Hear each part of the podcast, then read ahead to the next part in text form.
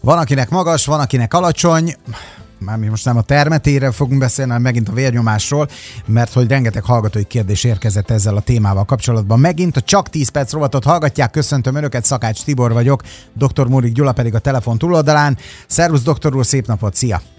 Szervusz, sziasztok, és akkor még hozzáfűzni, hogy van, aki forró szereti. Igen, hát ez elég forró lesz. Már csak azért is, mert ugye beszélgetünk már mi a magas vérnyomásra több adáson keresztül. Az elmúlt héten is voltak ezzel kapcsolatos kérdések megválaszolva, viszont ami nagyon fontos, lényeges, hogy beszéljünk arról, hogy hogy kell ezt jól megmérni. Jó, mert nem mindegy, hogy a mérés az milyen körülmények között és hogyan zajlik. Pontosan, pontosan így van. Ugye megígértük, hogy, hogy akkor erre a helyes mérésről, és az, hogy milyen körülmények igazából a mért értéket hogyan befolyásolják, azt, azt most akkor nézzük meg, és így elkerülhető lesz a téves magasmérés, és a téves diagnózis, és az indokolatlan gyógyszerszedés. Képzeld el ezt a helyzetet, amikor időpontra rohansz az orvoshoz, mert akkor oda kell érned. Vagy odaérsz, de mondjuk vársz, és vársz, és még mindig vársz, és nem kerülsz sorra. Ez ugye stresszt és feszültséget hoz. Aztán akár beesel így hirtelen az időpontra, akár vártál egy 40 percet, órát, akármennyit, és már felspanoltad magad, bemész a rendelőbe, van egy vérnyomásmérés, milyen lesz a vérnyomásod? Magas.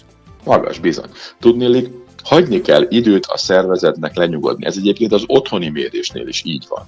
Hogy azok a vérnyomás értékek, amelyekről most beszélünk, akár a 120 per 80, akár a 140 per 90, kiki döntse el, hogy melyik csoportba szeretne tartozni, melyik vérnyomás értéket fogadja el, ezeknek a mérése nagyon nyugodt körülmények között történik. Tehát amikor ezt megállapítják, akkor a betegeket hagyják egy 10-15 percig egy normál hőmérsékletű, viszonylag sötét szobában relaxálni, és úgy mérik a vérnyomást. Egy házorvosnál hogy van erre lehetőség? Sehogy. sehogy. Ez a lényeg. Sehogy, tehát nagy valószínűséggel orvosi rendelőben valós vérnyomást mérni nem fogsz tudni.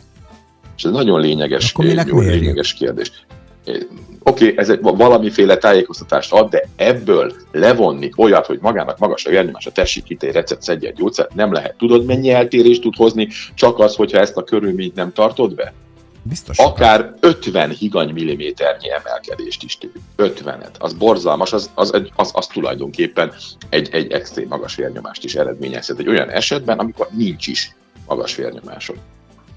Aztán ott a következő mérési helyzet, hogy mindig mindenkit kérek, hogy üres kutyhólyaggal kezdjen el vérnyomás mérni. Reggel is, más napszakban is, tehát menjen el, vizeletürítés, és utána jöjjön a mérés. Egy telt hólyag 10-20 higany milliméterrel nagyobb mért értéket eredményez. Ez is elég már. 120 helyett 140-et mérsz, 130 helyett 150-et mérsz. Ugye? Van valóságos probléma? Nincs. Van egy ki nem ürített hólyag, és innentől kezdve van egy emelkedett vérnyomás. Mi a helyzet a testhelyzettel? Pont ezt akartam mondani. Keresztbetett láb, vagy csüngőláb. Tehát ha nem egymás mellett van szépen pihen a két lábod egymás mellett, nem keresztbetéve a padlón, és, és a test megtámasztott a tested, nincs az, hogy most derékból ott egyensúlyozol, hanem, hanem meg van támasztva, ha a karod nem feszült, hanem le van téve széktámlára vagy asztalra, és a tested mellett van a felkarod és a manzsetta egy magasságban van a szíveddel, akkor mérsz normális vérnyomást. Ha nem így teszel, 2-8 higany milliméterre magasabbat érsz. Aztán az a csak bekaptam egy kávét, és elmentem, és majd hupp, jaj, elfettem, megmérem vérnyomást, megmérem. Egy-két kávé után időlegesen, még egyszer mondom, csak egy ideig, de 5-25 higany milliméterrel magasabb vérnyomást lehet mérni, mint a normális. Van magas vérnyomás? Nincs. Ha hűvös szobában mérsz, fázal esetlegesen 2-10 higany millimétert hoz. A hideg rendelő is ugyanez. Ha megszólalsz mérés közben, mert bárkit feltesz neked egy kés, jaj szívem, persze, egy pillanat megyek, csak most mérem a vérnyomásom, ez pontosan 10 higany millimétert fog jelenteni egy mérésben. Tehát akkor beszélni beszélsz. sem lehet közben. Nem, beszélni sem lehet közben. Ha nem megfelelő méretű a manzsetta, ugye egy családban általában egy vérnyomás mérő van. Na most, ha van egy jól izmolt férfi családfő, van egy vékonyabb karral rendelkező feleség, egy még vékonyabb karral rendelkező gyermek, vagy, vagy fiatal felnőtt a családban, egészen más lesz a mért érték mindenkinek megfelelő méretű manzsetta kell. Itt is 2-10 higany milliméter tesz egy szűk manzsetta hozzá, tehát általában az izmos családfőnek fognak jóval magasabb mérnyomást mérni, mint a valóságban. Mert fontos kérdés az is, hogy hol mérjük, tehát vannak tudod ezek a csuklós valami. Igen, de pontos, pontos vérnyomás mérésre igazán a felkar? hitelesített vérnyomás mérők, és ez mindig felkar. Uh-huh. Így van. Biztos lesz, az is lehet, hogy már van, üde pontos csuklós vérnyomásmérő, én maradi vagyok, biztos, hogy mindig a felkaron fogom mérni a vérnyomást, hiszen lényegében mindig ott történik ezeknek a rögzítése, és a, és a tanulmányokban is mindig ott méri. Aztán nagyon lényeges a következő. Nem mindegy, hogy ruhában méred-e a vérnyomást. Azaz sokan vannak úgy, hogy sietnek, jaj, már felvettem az ingem, nem baj, felhúzom rá a vérnyomásmérőt és megmérem. Hogyha nem fedetlen karral méred, akkor igazából 10-20 higany milliméterrel is többet mérhetsz. Tehát megint egy olyan elem, ami rendkívül fontos. Aztán a testmozgás. Ha edzés után 30-60 percen belül mérsz vérnyomást, 5-30 higany milliméterrel mérhetsz többet. Ha valaki még nem is egészséges, meg túlsúlyos, és kezdi a mozgást bevezetni az életébe, és úgy csinál nagyon mozgást, akár jóval hosszabb ideig is hozhat a, a, a mozgás emelkedett vérnyomást, mire a rendszer ezt rendezni tudja. Tehát a testmozgás utáni vérnyomásmérésre szintén figyeljünk oda. És tippelj, ha csak rosszul alszol, mennyivel fogsz reggel nagyobb vérnyomást mérni? Egy 20-assal. Így van, 5-30 higany milliméter. És még egy fontos kérdés, mert több hallgató azt is kérdezte tőlünk, hogy amikor bemennek a dokihoz, akkor ott a doki tudod pumpálja ezt, ez a régi fajta vérnyomásmérő. Uh-huh. Neki otthon elektromos van. Megbízható különben mind a két rendszer? Természetesen van olyan elektromos, amelyik tökéletesen megbízható, jól működik, stb. Időnként egy kontrollmérés nem árt, de, de megbízhatóak. De a, az orvos által ezzel az ósdi, pumpálós, fonendoszkópos mérésnél pontosabb a világon nincsen. Mert ugye sok hallgató ebbe kételkedett. pontosan hallja a bedob, bedobbanál, egészen más. Ott hallod, amikor az érfal legelőször kinyílik. Margo azt írta nekünk, hogy az ő házi orvosa amúgy nagyot hall.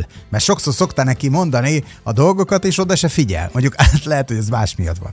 De azt mondja, ha nagyot hall, azt mondja, hogy hallja az ő dobbanását vérnyomásmérés közben. Már pedig azt úgy hallja, mert hogy ugye az hát- értékek úgy nagyjából úgy jók egyrészt hallja, másrészt a mutatón is lehet egy picit látni, meg a fonendoszkóp nagyon erősen felerősít. Ez egy hangos hang, azt nem lehet eltéveszteni. És a Ketó Tomi most rögtön írja, hogy Margó, nem adok hiba, van a hiba. Ja, hagyjuk már egymást, na hagyjuk, na. hagyjuk. Jó, tehát akkor maradjunk abban, hogy látod, hogy itt volt ez a néhány tétel, tíz tételt soroltunk föl, Aha. és akkor mindenki láthatja, hogy akár ez 50-100 higany milliméternyi eltródást is hozhat. Tehát innentől kezdve ez nem egy olyan dolog, hogy hip-hop egy mérésben meg lehet mondani, hogy mennyi a vérnyomásod. Ha össze akarjuk fogalni, akkor helyes méretű manzsetta, tehát a családban mindenkinek a saját mérete, otthoni mérés sokkal jobb, 10-15 perc relaxáció, jó hőmérséklet, egy visszáfogott fényviszonyok, fedetlen kar, nem feltűrt ing, ami nem, ami még szorítja is pluszba a felkarodat, vizeletürítés után jobb, ha három mérést csinálsz egymás után, tehát van egy, be lehet így állítani a mérőeszközt, hogy hármat mérjen, és abból egy jó átlagot számoljon ki, és azt adja ki neked, ez a pontosabb mérés, és akkor egyszerűen nem kell vele foglalkozni, hogy mennyit mész, nem kell utána mérni, hogy ja Istenem, meg egy fél óra múlva megmérted, leírod, elfelejted, 12 óra múlva megint megméred, megint leírod, megint elfelejted, és ezt csinálod 10-14 napig. Na majd, amikor van egy ilyen durván két hetes, reggel, esti egy-egy mérés, egy ilyen hármas mérésből, ha lehet, összerakott értéket, abból lehet megmondani, hogy valakinek van valódi magas vérnyomása, vagy nem. Mhm. Egy mérésből nem lehet megmondani. Rohagyári dolgozó fontos kérdést tett fel, el, és ezt azért akarom elmondani, mert kicsit mosolygok rajta, de lehet, hogy nem vicces. Ő, ha babot eszik, ha bab főzeléket eszik, akkor neki utána mindig magas a vérnyomása. Nem értek hozzá, maradjunk. De? Tehát ilyen, de ilyen jellegű tanulmányokat nem tudom. Tehát gyárthatnánk rá elméleteket, de ez csak teoretikus lenne.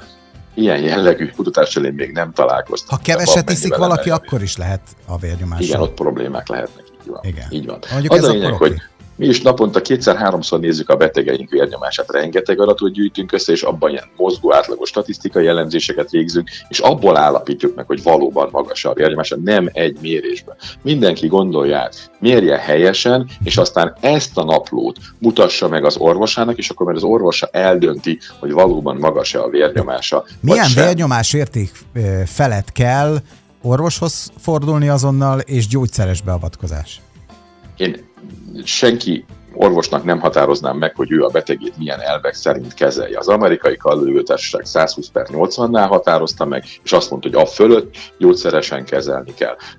Több más orvosi klinum pedig azt mondja, hogy 140 per 90 fölött kell mindenféleképpen kezelni. Egy a lényeg, ha magas a vérnyomásod, gyűjtsd ezeket az adatokat a már megbeszélt módon, vidd el az orvosodnak. Én most a beavatkozásról beszélek, mert tudod, van olyan, amikor valakinek hirtelen ott vannak ilyen, ilyen problémái, megmérik, és akkor ott van egy gigant érték. Igen, így van. Tehát amikor ugye ez a, ez a beavatkozási érték, aminél már feltétlenül be kell avatkozni, és, és akkor sürgősségi osztály, ez 200 per 100. Tehát ha, ha ezt eléri, akkor ott azonnal be kell avatkozni. De egyébként még egyszer mondom, önmagában nem a 200-as érték a baj, mert azt egy futásnál is elérhet, hogyha igazán meghajtod magad, Tényleg? hanem ha ez tartósan áll fönn. fönn. Hát igen, persze, hát ez egy teljesen normális dolog, hogy, hogy megterhelésre a szervezete úgy reagál, hogy neki áll, és elkezdi emelni a vérnyomásodat. Tehát meg kell nézni, hogy tényleg magas a vérnyomásod. Ha magas a vérnyomásod, akkor ugye elkerült először, hogy valódi vagy nem valódi a magas vérnyomás. Ha valódi a magas vérnyomás, akkor 80% elsődleges, tehát ott inzulin szint és, és vércukor és egyebekkel lehet javítani, illetve gyógyítani. 20%-ban pedig másodlagos, ott pedig az okot, ha megtalálod, szintén lehet gyógyítani. Tehát nem kell egy életen át magas vérnyomás elleni gyógyszereket szedni és magas vérnyomással élni, hanem változtatni kell, és meg lehet gyógyulni. Ez az egésznek az üzenete. Jó. És ez valóban egy olyan adathalmaz, amit érdemes visszahallgatni. Hol? Hát jó, persze, hát csak 10 perc mondhatod, de szerintem ezt most már álmába felébresztik a hallgatók nagy többségét is fogja tudni mindenki. Legalábbis remélem, köszönjük szépen már ennyi, mert tényleg letelt az időnk, holnap pedig megint jelentkezünk. További szép napot neked is, és a hallgatóknak is, doktorok. Köszi, szia! Szervusztok!